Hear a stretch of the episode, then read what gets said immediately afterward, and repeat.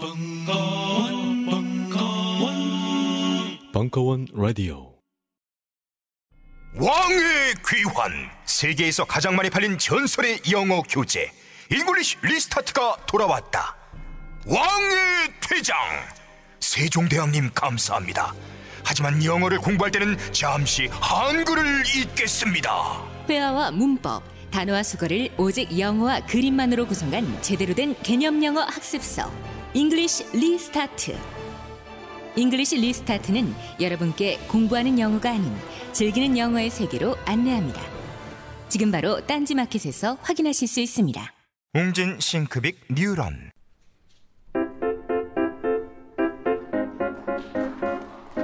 무려 철학 박사 강신주의 다 상담 여덟 번째 시간 가면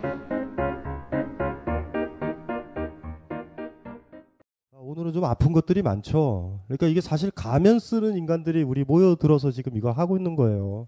얼마나 아파. 가면 안 쓰고 살면 얼마나 좋은데, 그쵸? 센 거 하나 또 해볼까요? 그 살고 싶지 않다. 에, 닉네임이 클로저. 아, 무서워요, 클로저. 이거 제일 마지막에 할까, 할까 그러다가 먼저 할게요. 전 살면서 한 번도 착하다는 말을 들어본 적이 없습니다. 누군가에게 착한 사람으로 보이고 싶지도 않습니다. 사람들은 늘 저를 할 말 다 하고 사는 사람이라고 생각합니다. 전 별로 좋은 집이나 안정된 직, 직장 같은 것에 관심이 없습니다. 제가 가장 잘하는 일 중 하나가 직장을 그만두는 일입니다. 제가 옛날도 얘기했지만 직장을 그만둘 수 있는 사람이 직장을 다닐 수 있어요, 잘. 그러니까 나는 이 직장에서 뼈를 묻겠다. 그 여러분 생각이고 예, 뼈를 묻으시면 안 돼요. 항상 그 지론이 여러분들이 자유로우려면 언제든지 떠날 수 있어야 되거든요. 그래서 매번 관계의 핵심은 뭔지 아세요? 우리 어떤 관계들이 있잖아요. 연애든 뭐 사랑이든 뭐 부부 관계든 관계가 있죠. 그거의 근본적인 조건 하나는 떠날 수, 끝장을 낼 수 있는 힘과 자유가 용기가 여러분한테 있었을 때 관계는 지속돼요. 근데 만약에 이 회사 다녀서 나는 나가면 죽는다 이러면 노예가 되는 거고요. 이 관계는 영원히 지속돼야 된다 이러면 여러분들은 굴종이 거기서 시작돼요. 항상 떠날 떠날 수 있, 는 사람이 남을 때 그 남음의 무게는 굉장히 커지는 거고 삶이 뭐라고 그래야 되냐면 하나의 결정 속에 있죠. 그 중요한 거거든요. 회사를 떠날 수 있는 사람이 항상 떠날 각오로 그러니까 입사를 딱 할 때 나는 수틀리면 떠난다 이 생각으로 입사를 해야 돼요. 그래야 거기서 여러분들은 여러분 얘기를 해요. 뭔지 아시겠죠? 선배님 이건 아니에요. 이런 얘기 하잖아요. 수틀리면은 가슴에 사표 있으니까. 이 정도 돼야 되죠. 회사 사장이. 너 또 그 사표 던지려고 그러지. 뭐 이 정도 얘기는 들어야죠. 그러니까 이제 중요한 건 어떤 관계의 인간적인 관계요. 자유로운 관계의 기본 전제 조건은 누가 주어지는 게 아니에요. 누가 주지 않아요. 여러분들이 그만둘 수 있는데 지속해야 돼요. 무슨 말인지 아시나요? 그만둘 수 있는데 지속해야 돼요. 그래야 가치가 있어요. 그런데 그만둘 수 없어요. 없는데 지속한다. 그 뭐예요? 복종이에요, 그게. 그만둘 수 있는데 관계를 지속해야 돼요. 언제 우리가 떠나야 되는지 아시겠죠?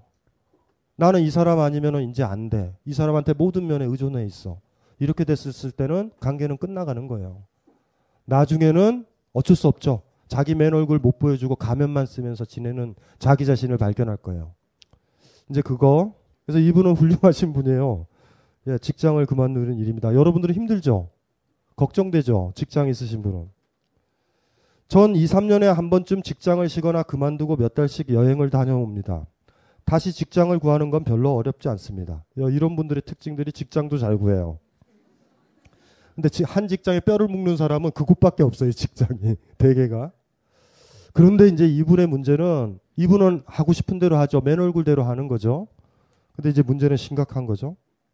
물론 저도 저처럼 사는 게 싫은 건 아닙니다. 이분의 고민이에요. 다만 전 별로 살고 싶지가 않습니다. 맨 얼굴로 살아가면서 뭐라고 얘기해야 되냐면 이분이 느꼈던 그 어떤 느낌은 그래서 뭐 이건 이제 경지에 이른 질문이에요. 어떤 고독에서 오는 맨 얼굴로 살면 인간관계나 회사관계나 기타 등이 다 붕괴되거든요. 그럴 때 오는 일종의 부작용 같은 것들이 있어요. 참 시원하게 내 속내를 보여줬다! 이러는 순간 외로워져요, 사람은. 대충 맞춰주고 그냥 있을 것. 오늘은 이 모임이 별로 기, 기분이 별로 안 좋아! 뭐, 뭐 이렇게 한다든가? 당신은 쓰레기예요. 이렇게 하면은 관계가 깨지잖아요. 그래서 맨 얼굴로 살 때 혼자 있어요. 맨 얼굴에 하나의 후유증. 위대한 자유, 위대한 고독. 근데 고독을 못 견딘단 말이에요. 이제 이분한테는 이제 하나의 위기가 온 거예요. 맨 얼굴대로 하는 거예요. 뭐 싫어. 아니야. 그만둬. 재밌는 거 있죠. 직장에 뼈를 묻, 을 생각을 하고 한 20년 있으면 친구들이 생겨요. 그 불쌍한 애들이 모여들거든요. 이렇게. 그만 못 둔 아이들이. 그러면서 힘들 때는 정도 붙이고 이러고 살잖아요. 그런데 나가게 되면 한번 보세요. 혼자 있는 거예요. 매번. 맨 얼굴에 하나의 정체, 맨 얼굴이라는 그 당당함과 이 정체는요. 외로움이에요. 강해야 된다 그랬잖아요. 강한 게 뭔지 아세요? 혼자 견디는 거예요. 강하다라는 게. 아이러니하죠. 혼자 있을 수 있는 사람이 강한 사람이에요. 안 그러면 징징거리고 살아요, 평생. 친구한테 여기 혼자 못 있어요. 집에 가만히 뭐 이렇게 전화 그래서 놀아줘. 왜 너희들만 여행 갔니? 이러는 이러는 내가 되는 거거든요. 그래서 어쨌든지 간에 그러니까 이분은 이제 비범한 비범한 정신이죠. 예, 알아서 사는 건 자유롭고 좋았습니다. 그 이분도 알아요. 그리고 외로웠습니다. 지금도 전 늘 알아서 삽니다. 그리고 생각합니다. 누군가 나를 걱정해 주었으면 좋겠다고 말입니다. 근데 아무도요, 친구들이나 동료들도 이분을 그렇게 안 봐요. 강한 사람이야. 맨 얼굴로 살아. 근데 이분은 또 그 거기에서 오는 고독들 있잖아요. 그것들 때문에 다른 얘기를 하는 거죠. 하지만 늘 뭐든 알아서 하는 저를 걱정해 주는 사람은 없습니다. 가장 친한 친구들에게도 저는 알아서 잘 사는 애였고 지금까지 만났던 남자 남자 친구들에게도 마찬가지였습니다. 어느 날 나도 걱정해 주는 사람이 있으면 좋겠다라고 했더니 그래서 걱정해 주면 간섭한다고 귀찮아할 거잖아 라는 말이 돌아오더군요. 맞는 말입니다. 전 누군가 저를 걱정해 주면 귀찮아합니다. 그래서 늘 내가 알아서 할게 라거나 나는 괜찮아 라고 대답하지요. 하지만 전 생각합니다. 내가 괜찮아 라고 대답하는 순간이야말로 괜찮지 않은 순간이라고요. 제가 못하는 일이 한 가지 있습니다. 그건 도와줘 라고 말하는 것입니다. 전 누군가에게 도와달라고 말하느니 그냥 혼자 합니다. 그리고 생각합니다. 외롭다고 말이에요. 사람들은 제가 가진 자유를, 에너지를, 뭔가 계속하려고 하는 의지를 부러워하지만 오늘 밤에도 저는 생각합니다. 그냥 어느 순간 자연스럽게 죽어 있었으면 좋겠다고요. 물론 전 괜찮습니다. 전 스스로 죽을 수 있는 사람은 아닙니다. 하지만 정말 그럴까요? 물론 아직까지는 괜찮지만요. 사람들은 저를 잘 모릅니다. 그리고 저도 저를 모르겠습니다. 전 가보고 싶은 곳도 많고 해보고 싶은 것도 많고 읽고 싶은 것도 많고 쓰고 싶은 것도 많습니다. 하지만 별로 살고 싶진 않아요. 가면이 하나 있습니다. 어쩌면 두 개 또는 세 개, 실은 몇 개인지도 잘 모를 수도 있죠. 어쨌든 전 그 중에서 그날 제가 쓰고 싶은 가면을 씁니다. 제 신상명세를 정확하게 알 길이 없는 사람들 앞에서 저는 제 마음대로 거짓말을 합니다. 이름이 뭐예요? 미네예요. 제 이름은 미네가 아닙니다. 몇 살이에요? 스물여덟이요. 물론 스물여덟도 아닙니다. 다른 곳에서 또 누가 이름을 물어보면 진이라고 대답하기도 하고 재영이라고 대답하기도 합니다. 서른다섯이라고 말하기도 하고 서른이라고 말하기도 하지요. 누군가를 속이려 하는 것은 아닙니다. 제가 이름이나 나이를 틀리게 말한다고 해서 저한테 이익이 되는 것도 없고 그들에게 손해가 될 것도 없습니다. 하지만 제 친구들은 저를, 저를 거짓말은 절대 못하는 애라고 말합니다. 거짓말하면 다 드러난다고요. 실제로 전 감정을 잘 숨기지 않습니다. 하지만 거짓말은 엄청 잘해요. 때로는 제 스스로도 그 거짓말에 속아 넘어갈 만큼 말입니다. 별로 문제가 된다고는 생각지 않습니다. 하지만 이상하다고 생각했어요. 별로 중요하지도 않다면서 왜 거짓말을 하지? 답은 저도 모릅니다. 어쩌면 답을 알기 싫은지도 몰라요. 전 딸을 낳으면 나처럼 키울 거야 라고 말하는 사람입니다. 저보다 조금 더 예쁘고 날씬하게 키우고 싶긴 하지만요. 어쨌든 전 저를 좋아합니다. 그런데 왜 살고 싶지 않을까요? 그런데 살고 싶지 않다고 말하는 사람이 이런 상담 신청을 하고 있다는 것도 우습지 않나요? 그러니 살고 싶지 않다라는 것도 거짓말인지도 모릅니다. 이렇게 글을 써도 별로 안 괜찮아지는, 안 괜찮아지는 건 제가 그냥 글을 쓰고 있을 뿐 진짜 고민을 이야기하지 않고 있어서일까요? 하지만 모르겠어요. 대체 무엇이 진짜 저이고 무엇이 가짜 저일까요? 경지에 이르신 글이에요. 문학을 하셔야 돼요. 문학을요. 거의 이 정도면 사무엘 베케트의 소설이나 우리 그 정영문 작가 알죠? 어떤 자기의 세계라는 소설이 있거든요. 읽어보셨어요? 끔찍한 끔찍한 소설이거든요. 어떤 분들한테 이분은 읽을 수 있어요. 어떤 자기의 세계. 뭔가를 만들죠. 거짓말을 하고 뭔가 만들죠. 큰 건 아니에요. 가면도 아니에요. 그건 무료함에서 오는 것들. 그런 거짓말 해보셨나요? 진지한 거짓말들 있죠. 나를 살리기 위해서 제가 안 깼어요. 이런 게 아니라 그냥 거짓말이요. 미네예요. 미네는 아닌데. 스물여덟이에요. 이게 문학의 세계거든요. 문학이라는 건 이런 무미 건조하면서 탄생하거든요, 사실은. 그래서 일단은 뭐 우리 질문들 중에서 가장 이제 상태가 안 좋은 그러니까 거의 구원이 안 되는 질문이에요. 이 자체가 철학적인 질문이고 이분한테 남은 거는 자살의 이유를 발견 못하는 고민이거든요. 그러니까 근데 한편으로는 잘 보세요. 맨 얼굴로 사셨죠. 맨 얼굴로 살았는데 그 맨 얼굴이라는 거 있죠. 맨 얼굴이라는 걸 잡아줄 수 있는 사람. 아까 제가 언뜻 얘기했죠. 모든 사람한테 맨 얼굴은 의미가 없다고. 그러니까 지금 그거를 본인은 아시는 거예요. 그러니 맨 얼굴이 가면인지 뭐 헷갈리시는 거거든요. 그 중간에 계속 나왔잖아요. 살고 싶지 않습니다. 누군가를 나를 걱정해 줬으면 좋겠어요 라는 얘기. 맨 얼굴을 보여줄 사람이 필요한 거예요. 그걸 맨 얼굴로. 그렇죠? 그러니까 좀 아이러니한 거죠. 그래서 이거는 사실은 상담은 사랑 쪽으로 가야 되는 거예요. 분류는 분류 자체는 그리고 또 한편 또 하나 장애가 있으실 수 있어요 개인적으로는 이 전반적인 맨 얼굴이 총체적으로 가면일 수 있어요. 무슨 말인지 알죠? 예, 완전한 가면.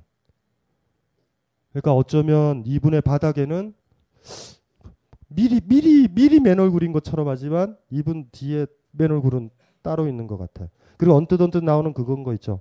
누군가 나를 걱정해 주었으면 좋겠다라는 게 이분의 좀 본질에 좀 가깝고 우리의 본질이기도 하죠. 근데 지금 무가치한 인간한테 다 맨 얼굴을 보인다면 그, 그 가면 아닌가요? 그런 생각들도 들어요. 그래서 음, 이 벙커에서 맞선 프로그램이 있어요. 에? 미팅. 아 미팅이래요. 미팅. 미팅이랑 맞 맞, 맞선과 미팅의 차이는 뭐죠? 미팅 미팅은 서구적이고 맞선은 좀 50대가 하는 거? 아, 네, 미팅 프로그램인데 그런 건 싫죠. 혼자 있었거든요. 혼자 그만두고 혼자 있는 거예요. 혼자 그만두는 거예요, 회사를. 혼자 있는 거예요, 다시. 회사에 들어가도 맨 얼굴을 보이지만 혼자 있는 거예요. 이 느낌이거든요. 정서적으로. 이거는 어떻게 해야 되냐면요. 지금 맨 얼굴로 살고 있는 거 아니세요. 맨 얼굴이 있잖아요. 언뜻 나오잖아요. 누군가 나를 걱정해 주었으면 좋겠다. 이게 있으면요. 살고 싶다라는 얘기가 나와요. 나를 아껴주는 사람이 있으면 죽음에 대한 생각 안 해요. 누구도. 여러분들이 자살을 할 때는 나 하나 죽어도 아무도 신경 안 쓴다라는 느낌이 와야지 자살해요. 근데요, 저는 음. 처음부터 제가 맨 얼굴로 산 적이 없다고 생각을 하고 있거든요. 그러니까 처음에 이렇게 구분을 하실 때 어떤 사람은 늘 가면을 쓰고 산다고 하셨잖아요. 근데 제가 생각했을 때 저는 맨 얼굴로 사는 사람이 아닌데 사람들이 봤을 때는 제가 그냥 그렇게 사는 사람인 거예요. 아, 쟤는 할 말 다 하고 살고 쟤는 아쉬울 것도 없고 쟤는 뭐 뭐든 지가 알아서 하니까 이렇게 생각하고 아 그렇기 때문에 뭐 거리낄 게 없다고 저를 느끼는데 사실은 저는 맨 얼굴로 누구를 만나본 적이 없는 것 같아요. 그게 가장 가까운 뭐 가족들한테도 그래서 안 읽으셨지만 엄마 얘기를 잠깐 했던 게 저는 되게 안 괜찮은데 집에서는 맨날 괜찮은 잘 사는 딸로 이렇게 역할을 했어야, 했어야 했거든요. 그러다 보니까 아 나는 원래 뭐든지 알아서 잘 하는 사람이니까 힘들어도 힘들다고 말도 안 하고 뭐 외로워도 외롭다고 말도 안 하고 외롭다고 말해도요 사람들이 진지하게 안 받아들여요. 쟤는 원래 뭐 저러다 말지 뭐 이런 느낌도 있고 그래서 제가 느끼기에는 오늘 가- 박사님 강의를 들으면서 느낀 게 아 나는 아무한테도 맨 얼굴을 안 보여줘서 살기가 싫은 거구나 그런 느낌을 좀 받았어요. 그러니까 그 부분이거든요. 그러니까 이게 양극단인데 같아요. 퍼펙트한 나는 맨 얼굴로 산다가 퍼펙트하다면 가면이에요. 그러니까 우리한테는 우리한테는 만약에 본인이 맨 얼굴로 살았다면요. 살고 싶지 않다 이런 얘기가 안 나오고 누구 사랑 이 얘기가 안 나오거든요. 그러니까 사실은 중간 정도에 계시는 거예요, 사실. 근데 그 양식 자체가 상 다른 사람과 비교해 봤을 땐 거침없이 얘기하는 그 모습으로 들어올 뿐이에요. 그러니까 더 외로운 거죠. 그래서 대책은 뭐냐 하면 가면을 써보세요. 아니 아니 그러니까 의도적으로 의도적으로 이상한 가면 있죠. 연기하는 배우처럼. 근데 저는 사는 게 늘 연기 같이 느껴졌어요. 그러니까 네. 제가 지금 왜 그 얘기를 하는 거냐면요. 막 거침없이 하잖아요. 이 자체가 사실 힘든 거예요. 어떤 사람한테는 맨 얼굴로 드러나는 모습인데 이분은 그게 연습이 돼서 매너리즘에 빠질 정도의 가면이 돼버린 거죠. 그러니까 이제 그런 상태니까 제가 말씀을 드리는 건데 일단은 우리는 이 비범한 이쪽 이쪽 있죠. 완전 맨 얼굴 별로 없어요 많이.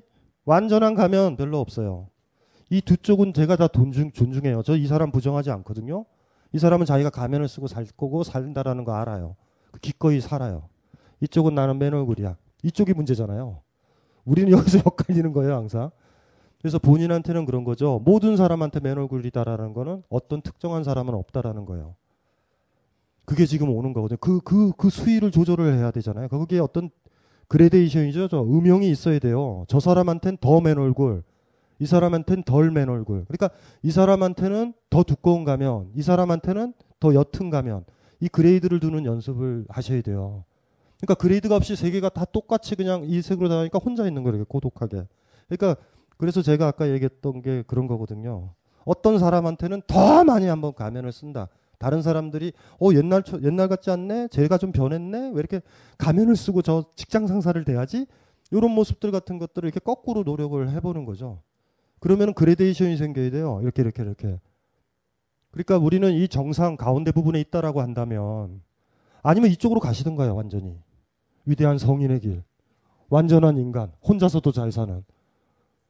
어, 그러니까 지금 요쪽 길이 어쨌든 어쨌든 우리가 얘기하는 도중에 자기의 맨 얼굴이 가면이었다라는 거. 그래서 이분이 이제 중간 중간에 저는 미네예요. 이런 걸 하는 거예요. 이렇게 쉽게. 그러니까 사실은 어떻게 보면 여린 분이고 굉장히 여린 분이고요. 작가가 되면 잘할 것 같다라는 예, 글쓰기. 그 정영문이라는 사람 소설가요. 어떤 자기의 세계라는 소설이 있거든요. 그거 읽어보면 이처럼 무료해요. 자귀 있죠. 억지로 뭘 만드는 그 비슷해요. 나중에 한번 그거 한번 읽어보시고 그 뭐 정영문 작가를 만, 만나고 싶으면 제가 연락은 해줄게요. 소설가 중에서 제일 잘생겼어요. 키가 한 1m 89되고 어, 서울대 심리학과를 나왔고 심지어 저랑 고향이 같아요. 경남 함양. 경남 함양에 세 명의 인문학자가 있거든요. 저 정영문, 강신주, 이회수. 이게 한 언젠가 언젠가 한번 만날까 지금 생각 중이에요 지금. 정영문 작가 매력적이에요. 그 소설을 좀 읽어보면 본인이 좀 많이 보일걸요. 예, 그 그게 아마 일단은 그것부터 출발을 하시면 될 것 같아요. 어떤 자기의 세계. 그래도 굉장히 멋지고 고와 고상한 어떤 철학적인 느낌이 물씬 나는 뭔가의 그 어쨌든 글을 잘 쓰세요. 아까 그 너무 멋있잖아요. 이름이 뭐예요? 미네예요. 제, 제 이름은 미네가 아닙니다. 몇 살이에요? 스물여덟이요. 물론 스물여덟도 아닙니다. 마이크 좀 대보실래요? 이름 이름이 뭐예요? 제이예요. 예? 제희. 제이요. 네. 나이는 어떻게 되세요? 서른넷. 믿을 수가 없어요. 이렇게 된단 말이에요. 잘 생각해 보셨으면 좋겠어요. 그러니까 제가 오해해도 상관없는 거예요, 세계가. 홀로 있- 계시는 거예요. 그러면 거짓말은 가능해요. 친숙한 관계고 그 사람이 너무 소중한 사람이면 미네예요. 제 이름은 미네는 아니에요. 이렇게는 못하죠. 지- 내 이름 가르쳐 주고 싶다고. 왜냐면 그분이 밤에 기도할 거 아니에요. 우리 미네 씨잘 자겠어. 근데 난 미네 미네가 아니야. 이 누가 이걸 바라겠어요.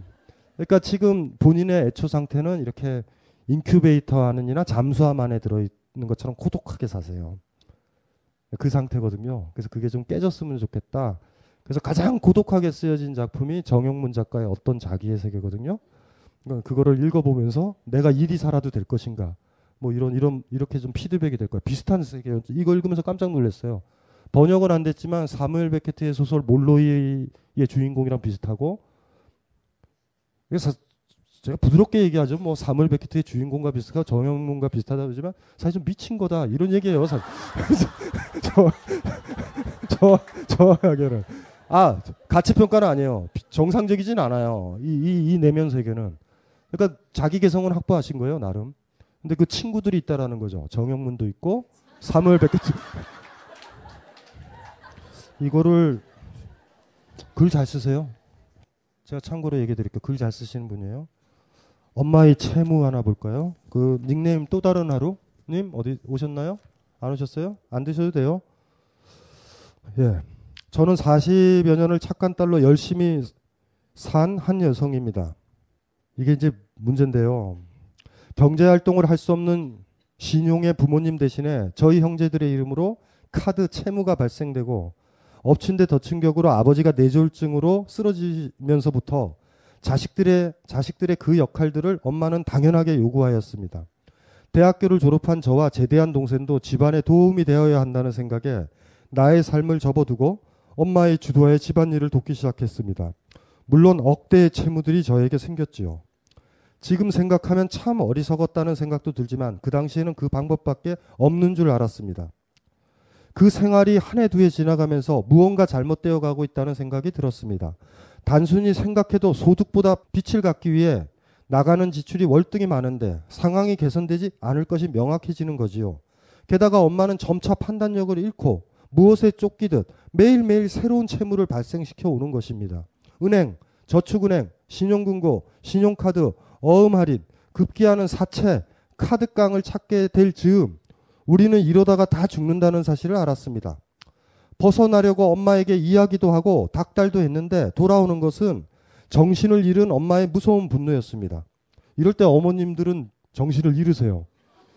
니들이 빠져나가면 너희 아버지와 지금까지 집을 도왔던 형부와 언니가 사회에서 매장된다. 그러고 싶으면 가라.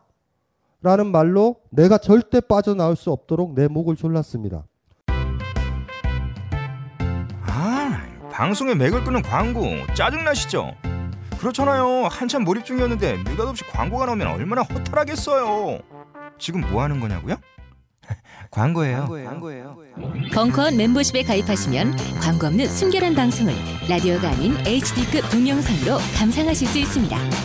50% 특별 할인 기간 얼마 남지 않았습니다. 서두르시라 졸라.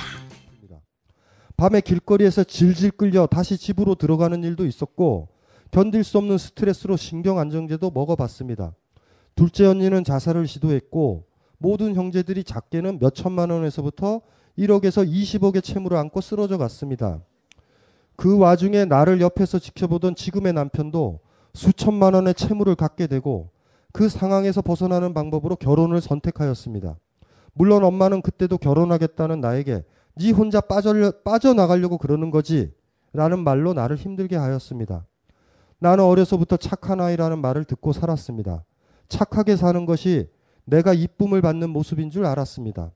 아빠가 병석에 계시는 시간이 길어지고 언니들이 곁을 떠나게 되면서부터 말 잘 듣는 착한 셋째 딸은 꼼짝 못하게 꼼, 셋째 딸을 꼼짝 못하게 압력을 주었습니다. 너무 힘들었습니다. 벗어나고 싶었습니다. 나를 놔주기를 바랬습니다. 더 이상 나에게 착한 딸이라는 말을 안 했으면 했습니다.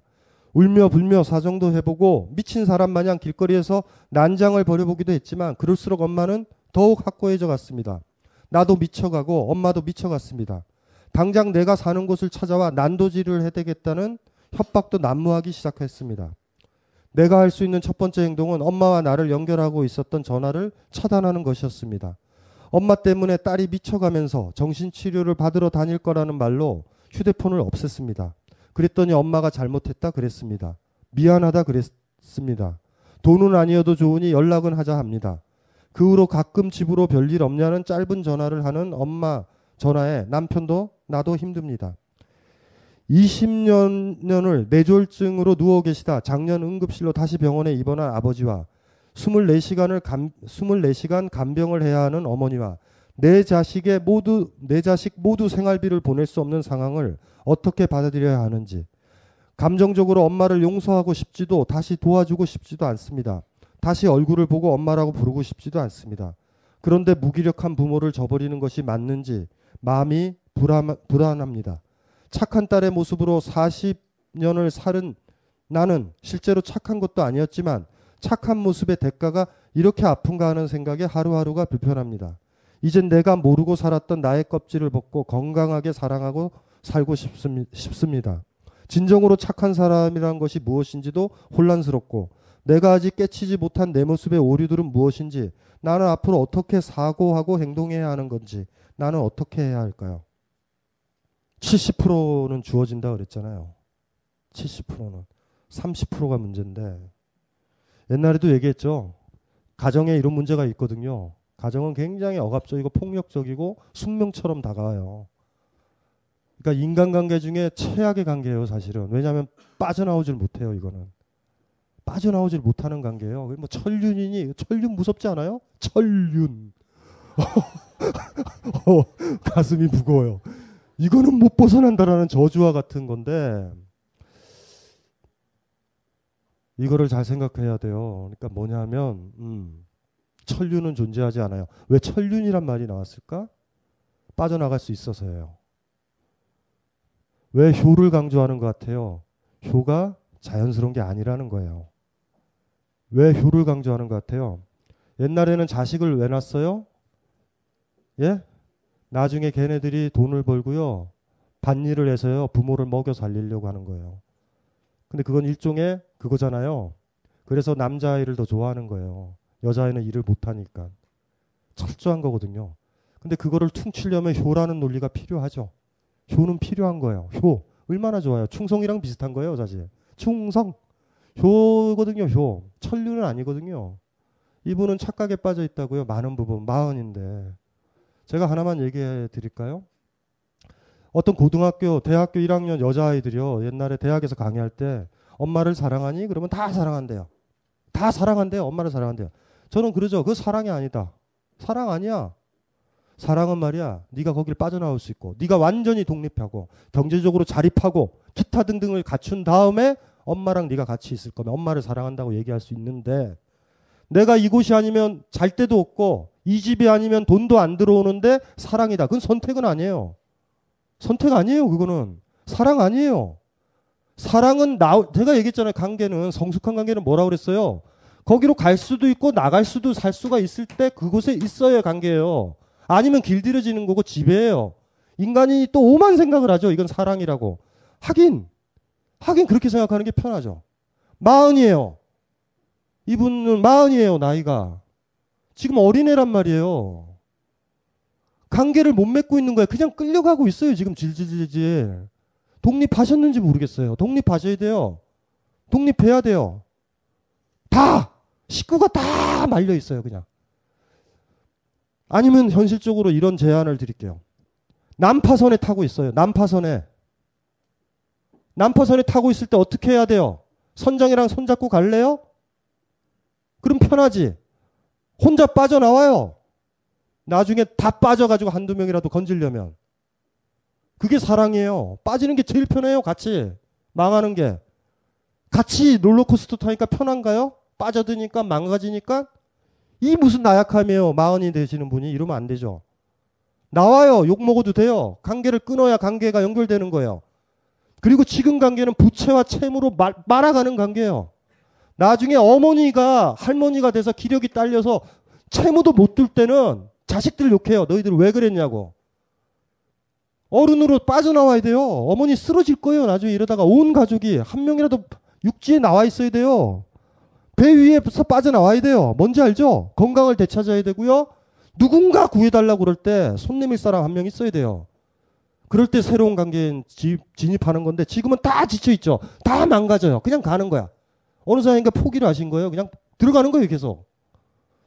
이분의 관계가 아니더라도 여러분들도 집을 나와야 돼요. 정서적으로. 그 다음에 부모와의 관계는 그 다음 문제예요. 그리고 솔직히 알 거예요. 독립을 하신 분 알아요. 어머니한테 가고 싶진 않다, 별로.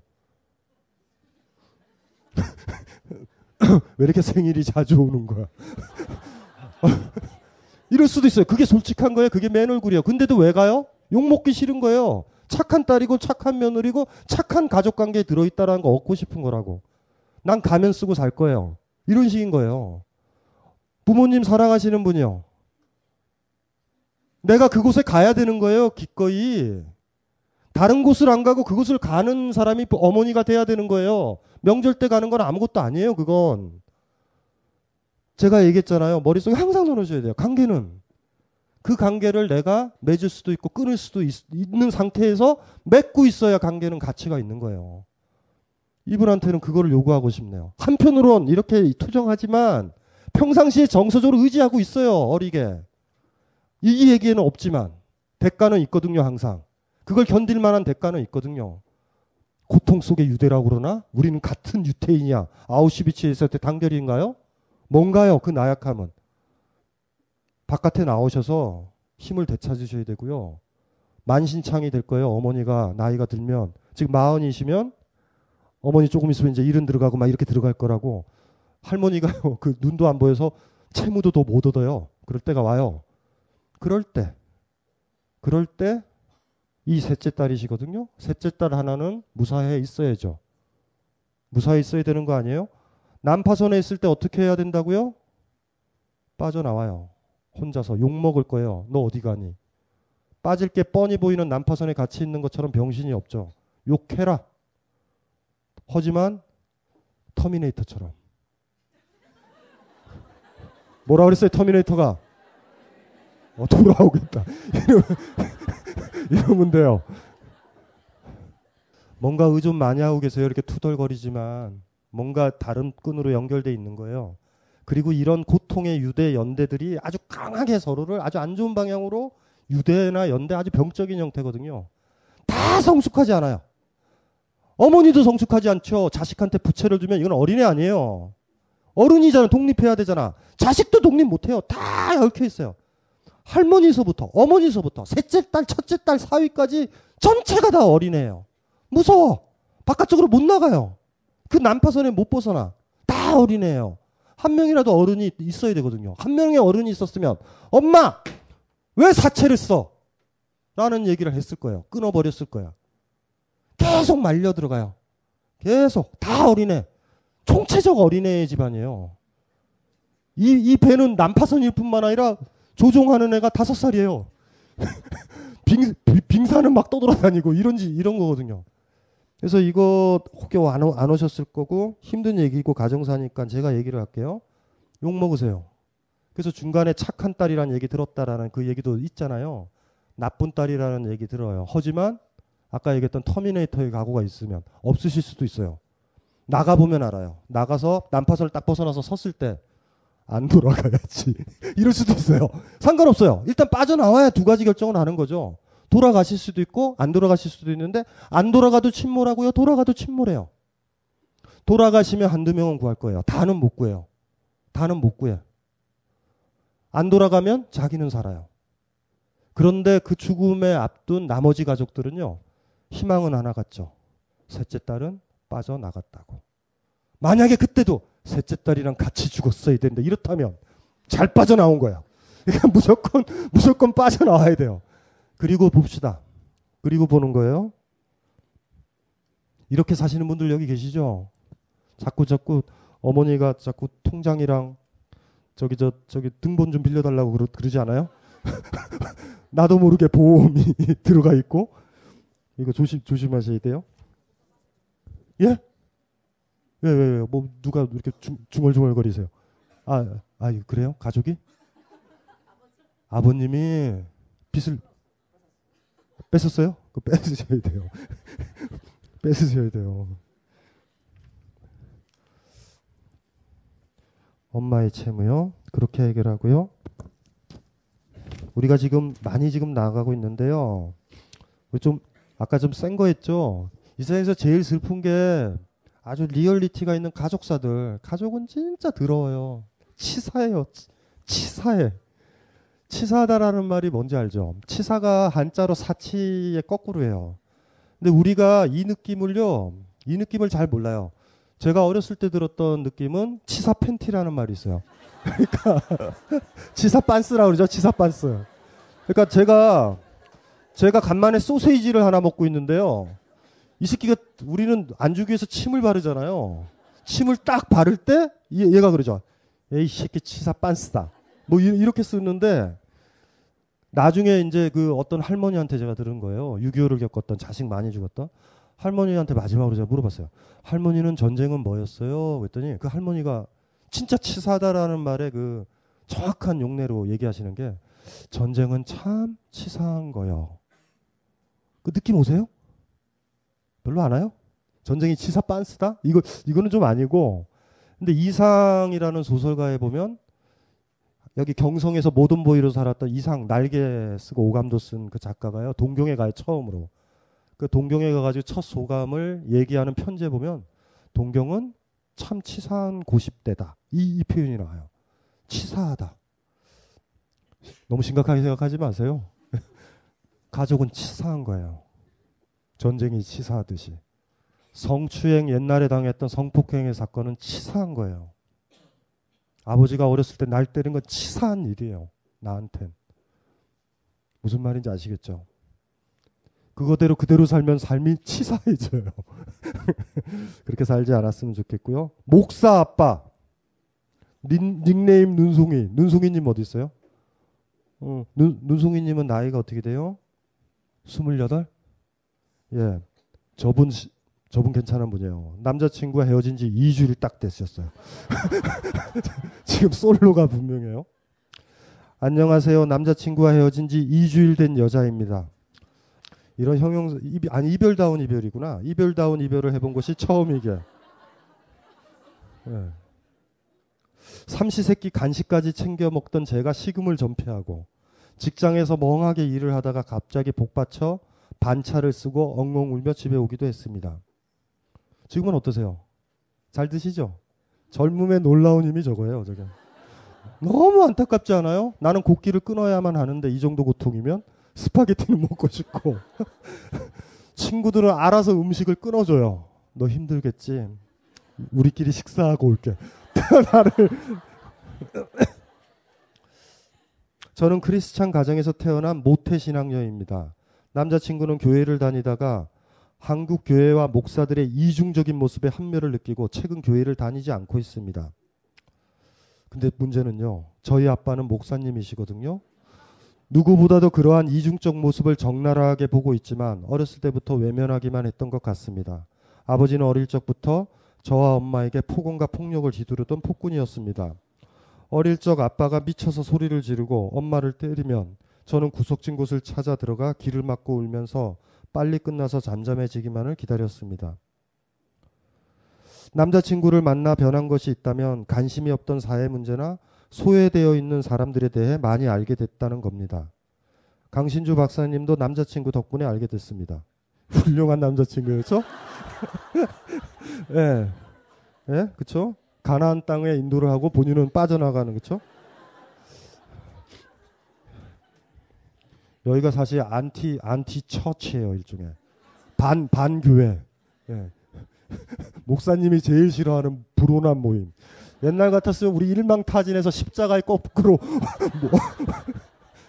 사회가 좋아진 거예요 사회가 그렇죠 설교 시간에 말로만 바른 소리를 하는 아버지 말에 짜증과 분노가 솟구치기 시작한 것이 남자친구와 깊이 교제하던 시기였던 것 같습니다. 아버지의 이중적인 모습을 가장 가까이서 보지만 어디다 대고 속 시원히 말할 수 없었습니다. 말했다가는 아빠가 더 미쳐서 우리를 더 괴롭힐 것도 같고 실질적으로 경제적인 부분에 대한 걱정도 있기 때문입니다. 그래서 처음으로 남자친구에게 아버지 폭력에 대해 털어놨습니다. 하지만 남자친구가 목사에 대한 좋지 않은 생각을 가지고 있는데 거기다 대고 우리 아빠는 목사야라고 말할 때 말할 때 날 떠날 거라는 두려움을 견디지 못해 아직 그 부분에 대해서는 말하지 못했습니다. 그런데 말하기도 전에 헤어졌네요. 제 마음속에 꽁꽁 싸매고 있던 것들을 처음 털어놓고 그걸 감싸주려고 했던 사람과 헤어졌다고 생각하니 너무 힘이 듭니다. 뻥 하고 차일 각오로 남자친구에게 남자친구에게 이러한 제 마음을 털어놓고 이제 문제를 피하지 않고 부딪혀 보도록 노력하겠다고 관계를 회복해 보자고 해볼까요? 아니면 남자친구는 놓아주고 눈물 일곱 개? 저 혼자 이 문제에 대해 해결을 봐야 할까요? 아빠가 미친 짓을 하면 숨지 말고 그러지 말라고 내 생각을 말해야 할까요? 라는 거예요. 순종적이란 말이에요. 목사는 신에 대해서 가면을 쓰거든요. 그렇죠? 그러니까 목사님이 터프하시면 아버님이 터프하시면 신에 대해서 네가 신이냐 이 새끼야? 이러면 가족을 안 괴롭혀요. 순종적이다. 이분이잖아요. 이분이 사실 목사님이시란 말이에요. 목사님이세요, 진짜로. 그러니까 아버님은 단언컨대 독실한 크리스찬이시고 신을 믿어요. 신만 사랑하실 거예요. 그 신만 보여요. 신만. 이분이 군대에서 상관만 보이고 동료가 안 보이듯이 신만 보여요. 이렇게. 그분은 독실한 크리스찬이시고요. 아버님은요. 천국에 들어가실 거예요.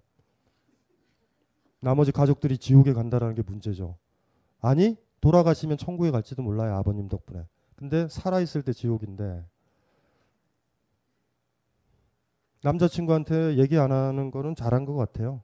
제가 봤었을 때 경제적인 부분에 대한 걱정도 있다. 독립하셨어요 경제적으로? 마이크 좀 주실래요?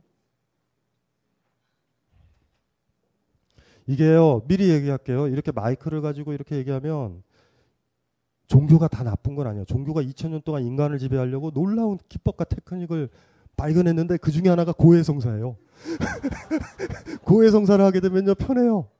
그러니까 누구한테 하소연할 사람이 있고 얘기하는 거. 그러니까 우리가 웃으면서 이렇게 얘기하는 건 편하라고 그러는 거예요. 경제적으로 독립하셨나요?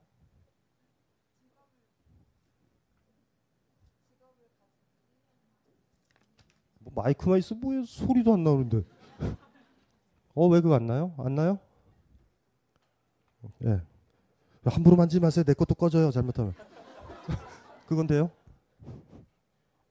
아, 아. 그거 돼요? 네. 조심스럽게. 아.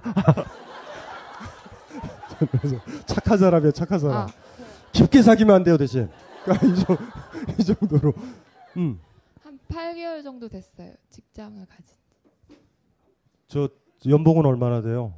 얼마 안 돼요. 얼마 안 되죠? 저 돈 문제인데. 아, 얼마 모았어요, 돈?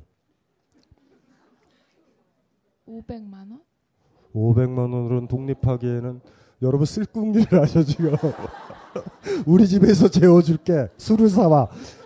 얼마 못 가요 그러면 500 가지고는 독립 못 하고 돈을 모으세요. 돈을 모아서 D-Day를 정하세요 정확하게. D-Day.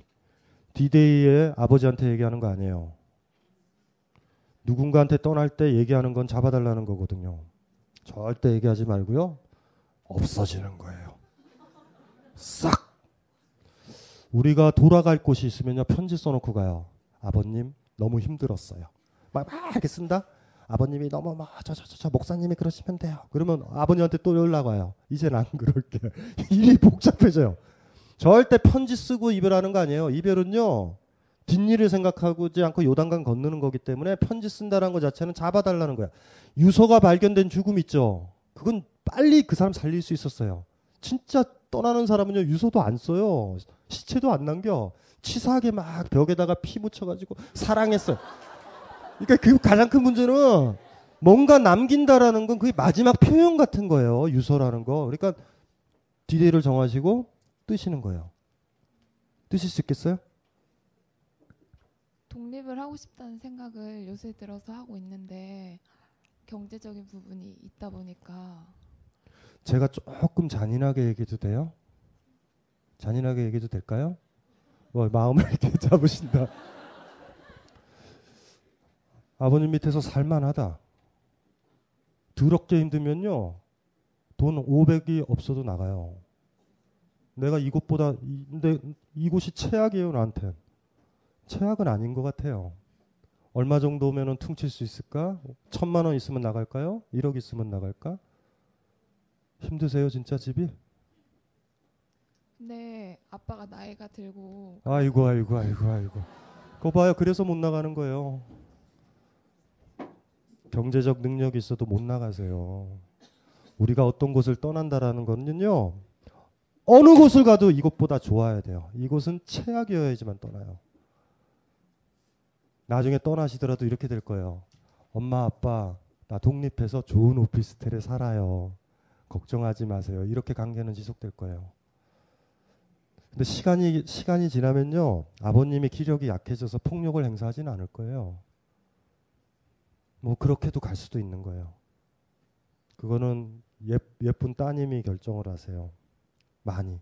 그리고 남자친구한테 얘기 모두 포인트도 아니에요. 남자친구를 사랑할 때 제대로 사랑했는가 그것도 많이 고민해 보셔야 돼요. 중요한 것들. 이별다운 이별에 그래서 저한테 물음표를 붙이셨어요. 이별을 100번 할 수도 있어요. 이별이라는 거 100, 많이 해보셨죠? 이별을 제대로 하면요. 제대로 아프게 하면요. 다음에 이별 안 해요. 아니, 그런 이별이 될 만한 관계를 만들지 않아요. 제대로 뜨거운 난로로에서 손을 쥔 사람은요. 뜨거운 거에 손을 대지 않아요. 그런데 말이죠. 제대로 이별 못하고 제대로 경험 못하잖아요. 반복해요. 그래서 걱정되는 건 그런 거죠. 지금 남자친구랑 제대로 이별을 했는가? 아프게. 다시는 이런 이별의 관계가 나오지 않는 그런 만남이라는 거, 그런 것 지금 고민하고 온몸에 있는가? 어디서 잘못됐는지. 저는 여기 예, 여기에서요 잘못이 뭔지도 모르겠어요. 변덕인가? 놀던 장난감이 실증 났던가? 그렇죠? 오빠한테 얘기하고 안 하고 그게 뭐가 중요해요? 표면적이에요, 다. 그래서 생각할 게 굉장히 약하고 어려요. 강해져야 되는데 더 강했으면 좋겠어요. 본인이 약해서 아버지가 그러는 거예요. 아버지가 착해지길 기다리지 말고요. 본인이 강해지면 아버지가요. 신보다 딸을 더 무서워해요. 그 정도 되면 폭력이 자제돼요. 그런데 그렇게 기다리지는 마세요. 아버지가 언젠간 안 때릴 거야. 저희 아버지가 저를 안 때린 거는 제가 저희 아버님의 오른손을 제 손으로 딱 잡았을 때요. 그래서 아이 새끼가 이러면서 소주 마셨거든요. 저희 아버님이. 약간 약간 시원섭섭해요. 그때 아버님도 느꼈겠죠. 나의 건자가 여기서 끝나는구나. 그 전까지 너무 많이 때리셨어요. 근데 그때는 너무 화가 난 거예요. 이건 그럴 그럴 만한 일도 아닌데 탁 찾게 됐을 때 있어요. 어 그때 그 그, 그 두근거림 반역의 느낌 뭔지 알죠? 야 이거 요단강 건넜다. 막 이래서 내가 이걸 왜 잡았지? 그냥 맞을 걸. 그 아버지가 딱 돌아가셔서 방에 들어가서 그 저기 냉장고에서 소주 꺼내서 드실 때 또 죄책감도 드는 거예요. 근데 돌아보면은 그런 때가 있거든요. 그래서 지금 우리 예쁜 따님은 그렇게 하셔야 돼요. 본인이 강해져야 돼요. 독해지고. 아셨죠? 그리고 어딜 떠난다라는 거는요. 어딜 떠나고 내 인생 여러분들 가족이 아니어도 돼요. 여러분 다른 식으로 변하고 싶죠? 변하고 싶죠? 다른 내, 나이고 싶죠? 지금 내가 쓰레기 같이 싫어야 돼요. 뭐를 하든 지금 하는 것보다 더 좋아야 돼요. 더 좋아 다. 요 정도 되면 여러분은 변해요. 반면 자세히 돌아보니 쓸만한 것도 있네. 이러면은 안 변해요 절대. 여러분이 진짜 변하고 싶으면 그런 절망과 바닥과 내가 쓰레기다라는 느낌 뭐를 해도 다른 뭐를 해도 지금보다 낫다. 이러면 여러분들은 변해요. 혁명은 그렇게 일어나요. 혁명의 대안이 어디 있어요? 일단 지금이 쓰레기 같아요. 지금 이 시대가 나빠. 죽는 게 나. 뭐 이렇게 대안이고 뭐고 여기보다 다 좋아. 이러면 혁명이 일어나요. 반면 대차 대조표를 따지면 안 돼요. 괜히 했다가 망가지면 집도 날린다. 이러면은 이러면은 혁명 안 일어나고 괜히 다른 직업 가졌다가 내가 가진 스펙이고 어떻게 뭐 이러면은 그냥 그대로 사는 거예요. 그래서 우리 예쁜 따님은 그쵸 제가 왜 딸이라고 자꾸 부르는지 알죠? 딸이니까 성숙해지셔야 돼요. 더 강하게. 아버님이 진짜 못됐다. 왜 딸을 저렇게 양처럼 만들었을까? 예? 여우나 늑대처럼 만들어서 키울 수 있는데 여우가 되시고요. 늑대가 되셔야 돼요. 하실 수 있겠어요? 그럼 아빠가 미친 짓을 했을 때 예. 맞서서 싸워야 할까요? 그건 중요한 게 아니에요. 아버지 뺨을 때려도 되고요. 안 본 척 해도 되고요. 나가도 돼요. 항상 피하기만 했거든요. 그러니까 피하지 말고 그냥 훅 나가버리세요. 견딜만 한가 봐요. 집이 아직은 나빠야 돼요. 나빠야 독립하고요. 아버지 나빠요. 근데 아버지한테 좋은 점을 찾아 놓으신 거예요. 뭐를 찾거든요. 뭐를 찾아놔야 돼요. 우리가 예를 들면 어떤 어떤 며느리가요 시어머니가 나쁘다고 그래도 뭐 하나 찾아놔야지 시어머니랑 관계를 지속하잖아요. 그래서 대충 물어보면 그래요. 음식을 잘하세요. 뭐 이런 거 얘기한다. 음식 잘하죠. 삼심전을 더 했는데 그거라 그거라도 하나 찾아놔요. 지, 지혜가 깊어요. 다 개소리예요. 뭘 하나 찾아놔야 돼요. 아버지가 폭력적으로 날 때려도 뭐 하나 찾아놓죠. 우리 아버지는 그래도 나 때리고 나서 짜장면이라도 사자요. 아이 좋겠다. 야 그런 사람 만나면 제가 간짜장을 사주고 패고 싶어요. 그 이유가 아니에요. 그게 전혀. 지금 여기는 안 썼지만 아버지의 좋은 점들 있죠. 아버님 독실하시죠. 근데 그럴 미칠 때는 되게 미치는데 저한테 잘해 주실 때는 엄청 잘해주세요. 그러니까요. 그래서 그래서 그래서 분열증이 오는 거예요. 본인도 쿨하셔야 되는데 그냥 딸을 개패듯이 패면 딸이라도 독립하죠. 못되게 굴면 이거 이것보다 낫다. 근데 아버지가 좋은 면을 조금씩 조금씩 흘리세요. 또 찔끔찔끔. 본인은 거기에 말려 있는 건데 핵심은 뭔지 아세요? 나쁜 아버님이에요. 본인이 잘 생각해 보셔야 돼요. 그리고 본인이 독립했다라는 걸 보여주고요. 아버지랑 관계를 맺으셔야 돼요. 당신이 나한테 함부로 대하고 그러면 나는 항상 당신과 관계를 끊을 거야. 끊을 수 있어. 이걸 보여줬을 때 딸에 대해서 조심해요. 그러니까 착하시잖아요, 나름. 일단은 분리될 수 있는 관계만이 다시 결합도 하는 거예요. 근데 지금은 아예 안 떠날 준비도 일정 정도 하고 있고 저분 떠날 때 장난 아닐 거예요. 막 편지 막 남겨놓을 거예요. 아빠, 아빠의 좋은 점은 이건데 아빠의 단점은 이거네요. 이러면 아빠가 카톡 보내줘. 내가 고칠게. 이러면서 빙글빙글 돌아요. 아빠 좋은 점 찾지 마세요. 아셨죠? 우리가 독재자 밑에 살 때도 독재자의 좋은 점을 찾, 찾아요. 그래서 우리가 지금 그 패습에 있잖아요. 박정희가 그렇게 우리를 괴롭혔는데 경제를 살렸다. 이걸로 가는 거 아니에요? 예? 그런 것처럼 안 좋은 추억인데 좋은 거 하나를 기억한단 말이에요. 인간은. 나쁜 거의 일면이거든요. 사실은 그런 게 없어요. 그런 게 좋은 점과 나쁜 점이 없어요. 사랑하는 사이는요. 좋은 점과 나쁜 점이 보일 때 헤어져야 돼요. 그 좋은 점 때문에 못 헤어져요. 대개가. 근데 그거는 내가 약해서 좋은 점을 찾아놓은 거예요. 좋거나 말거나 하잖아요. 좋은데 어떻게 단점이 있나요? 근데 중요한 건 그 사람이 아닌 거예요. 아닌데 내가 약하니 좋은 점도 만들어 놔야 돼요. 나, 나를 비겁하게 하려면 두 가지 포지셔닝을 정해놓는 거야.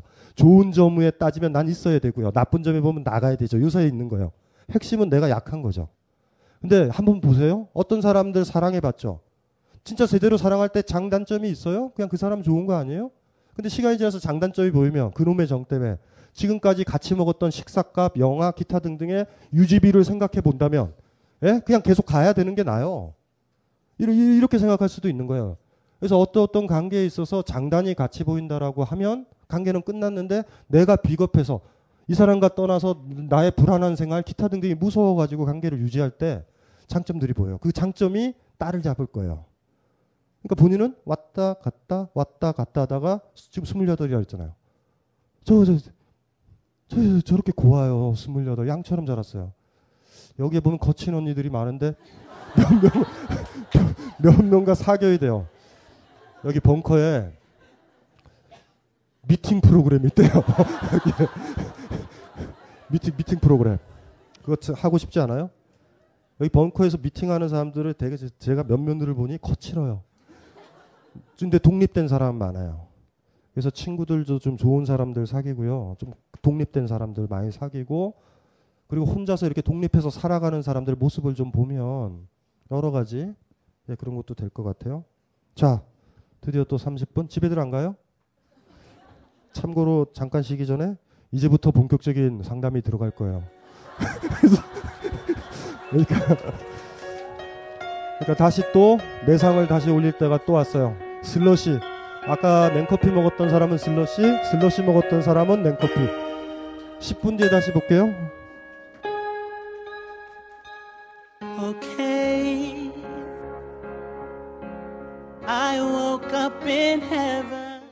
답답해. 답답해.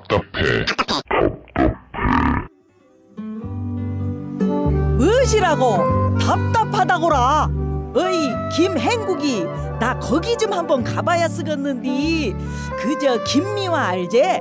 김미화가 농부가 돼갖고 논바닥하고 밭고랑 옆댕이에 그 무엇이냐? 농사와 예술이 있는 카페 호미 그것을 만들었다네. 무엇이여 호민게 호미 들고 가야 쓰겠다고야.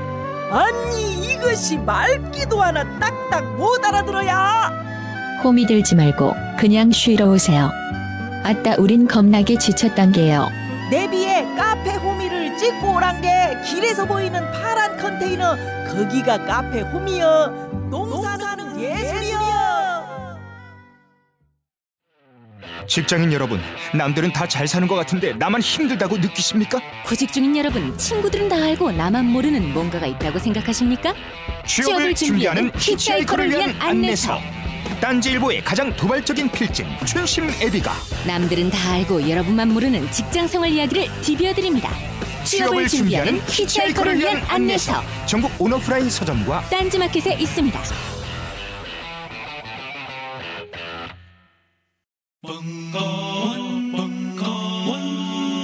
벙커원 라디오